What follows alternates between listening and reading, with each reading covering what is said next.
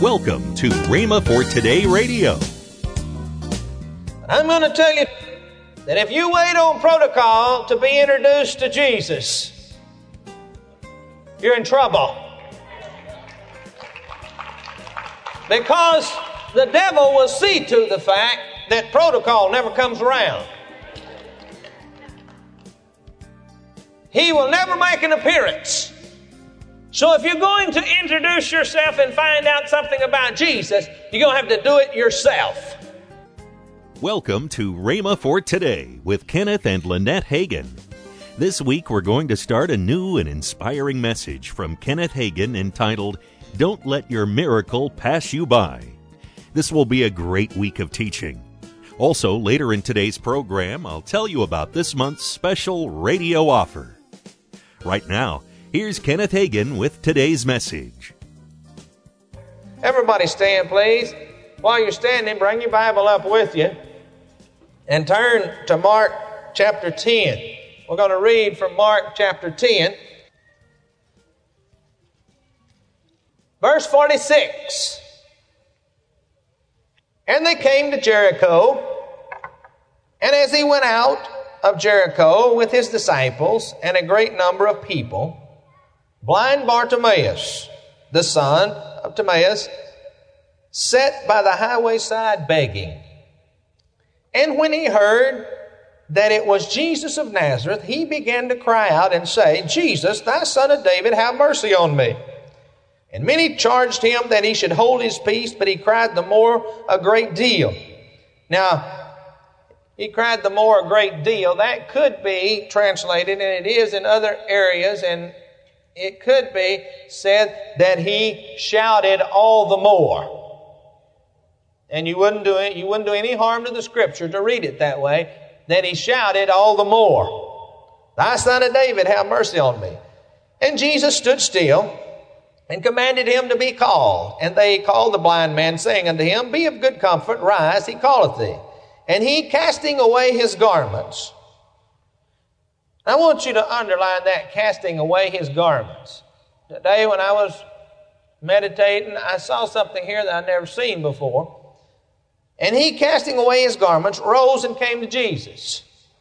And Jesus answered and said unto him, What will thou, or what would you have that I should do for you? Or unto thee, the King James says. The blind man said unto him, Lord, that I might receive my sight. And Jesus said unto him, Go thy way, thy faith hath made thee whole. I want you to notice this verse, this portion right here. Thy faith has made thee whole. And immediately he received his sight and followed Jesus in the way. You may be seated. If you will study in the New Testament, you'll find out that that term, thy faith has made thee whole, can be found in almost all of the instances when Jesus was ministering to people. So immediately we can begin, you go, well, I can think of one other one, Mark 5, they're, they're all through that. Thy faith has made thee whole. So immediately we can begin to realize that it was not the power of Jesus alone that healed these people. Now, indirectly, the power that he possessed, yes, it was in operation. But that's not what made them whole. It was not directly the power. Indirectly, it was the power. But it was not directly the power. Because Jesus himself didn't say, My power healed you. He said, Thy faith or your faith did it. I want to teach. If you want a title for it, a lot of times they want titles, so I'll give you a title. They taught me that in Bible school, and when you take homiletics and, and all that, any of you people ever had homiletics? Any of you preachers ever had that? They teach you to make to have a title, isn't that right? So I'll give you a title. What it's worth, here's a title. A miracle is coming or he's passing you by.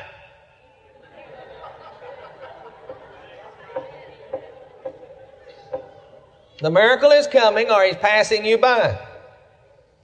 Into this world that was full of sorrow and pain came a man born of woman in a little town called Bethlehem. set in the Judea hillside, and his name was to be called Jesus. He was the Son of God. The angels announced his birth. He came to the world, the Word of God says, to seek and to save the lost and to release and set the captive free. The miracle has come. He's here to deliver and to set you free. But it's going to be up to you whether the miracle passes you by or not. Not me, not God, not your brother, your sister, your neighbor, or anybody sitting around you, but it's you, yourself. Now we realize that in certain things that we do, we are supposed to wait for protocol. I've been in the Army, the United States of America. I gladly wore the Army green, and I am proud to say that, and I'm proud of that fact. I guess if you want to call me that, I am very patriotic and watching the Olympics every time that Star Spangled Banner is played and that flag is unfurled. I don't know, something about me, boy, I get the old adrenaline pumping, you know. Now, we may not have they may not be everything just right with our country, but I'm going to tell you one thing. You travel abroad and you'll find out we've got the best country in the world.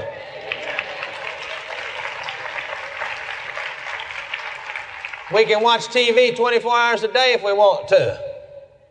You go to other countries, it's not so. The government controls it.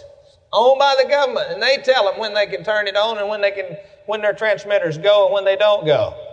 I was just down in South Africa last, uh, well, I guess it was last June. That was the first time the kids that went down there, I guess, was last June, the first time that they went with us. And so they woke up, you know, one morning and we heard them, my wife and I heard them in the other room turning the TV channel and they didn't get nothing. And so, uh, it, you know, after a while they said, well, there's nothing on television. I said, well, son, this television is controlled by the government. And I said, it comes on at 6 o'clock tonight, and it, they will go off at 10 o'clock tonight, and they control it. And I can go on and on and on from other countries. But I'm glad to be an American. We may not have everything right, and we may have a lot of mess going on, and so forth and so on. But on top of all of that, we still got the best country that there is around. I'm proud of it. Hallelujah. Well, I'm glad that part of you are proud of the country you live in. Well, when you get some of the rest of you get some of your freedom taken away, you'll be glad to clap for your country also.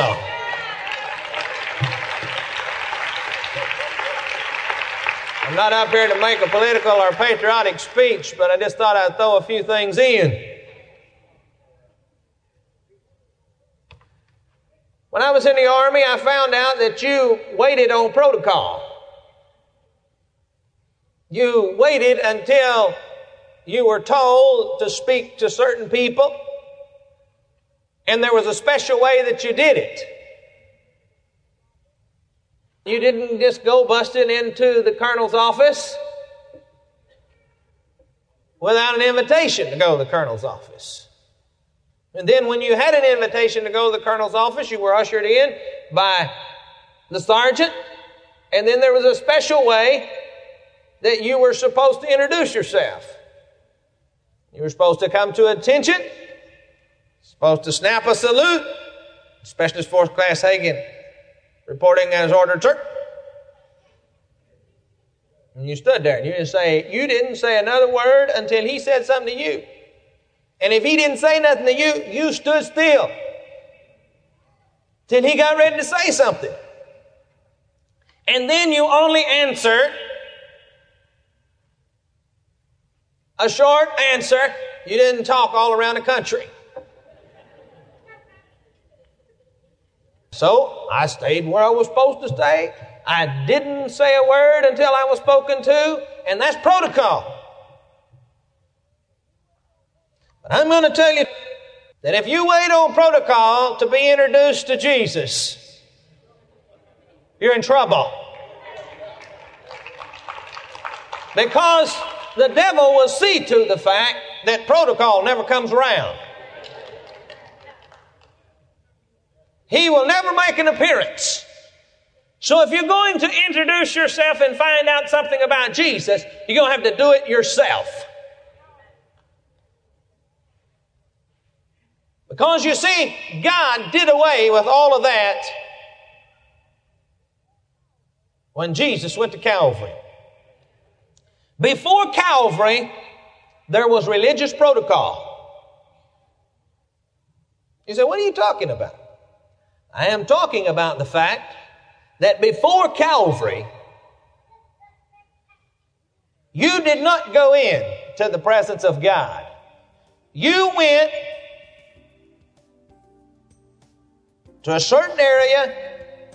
The priest took your sacrifice from you. Then that priest went and he slaughtered that and so forth, and he did something. And then the high priest was the only one that was allowed to go into the presence of God. Welcome to Rhema for Today with Kenneth and Lynette Hagin. Right now, let's join Kenneth and Lynette Hagin.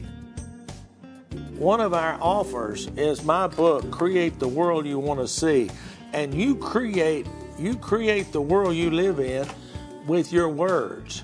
You Yes. create if you want a better life, then start talking in, in the way that in line with the word With of the God. Word of God, yes. Eh, start talking and and create. You know, words are containers. Words they either carry faith, hope, love, joy, peace, or they carry doubt, unbelief, Yes. uh, negativism. That's right. Everything's negative. You create an atmosphere You do. with your words. That's right. I know coaches, when I was playing ball, coaches would always talk about, they said, they, they would tell you, see yourself doing it, see yourself scoring, Yes. see yourself doing this. And I remember my dad used to tell people, see yourself being healed by the power of God. It's called create the world you want to see. I'm not talking about a saying, let there be. I'm talking about creating with your own words, creating the world you live in. You know, honey, so many times I will get on people because they'll say, Oh, I'm so tired. I'm so tired. I Yeah. said, You are creating, you know, what Feeling you're going tired. to be. You know, I just say, you know, the Spirit of God lives on the inside of me and Yes. it's going to strengthen my mortal body. So Yeah, you got to create it. Romans 8 says that. Yes, and this will help you uh, to create the right atmosphere. And it's my CD on success. It's scriptures on iCans, Yeah. kind of, you know. And there's some songs on there that will pep you up. There's just music that will help you get started in the morning. And then, of course, uh, three CDs, honey, by your dad. Oh. A fresh anointing. We have received an anointing. Yes. So we pull on that anointing. That's right. That's Amen. right.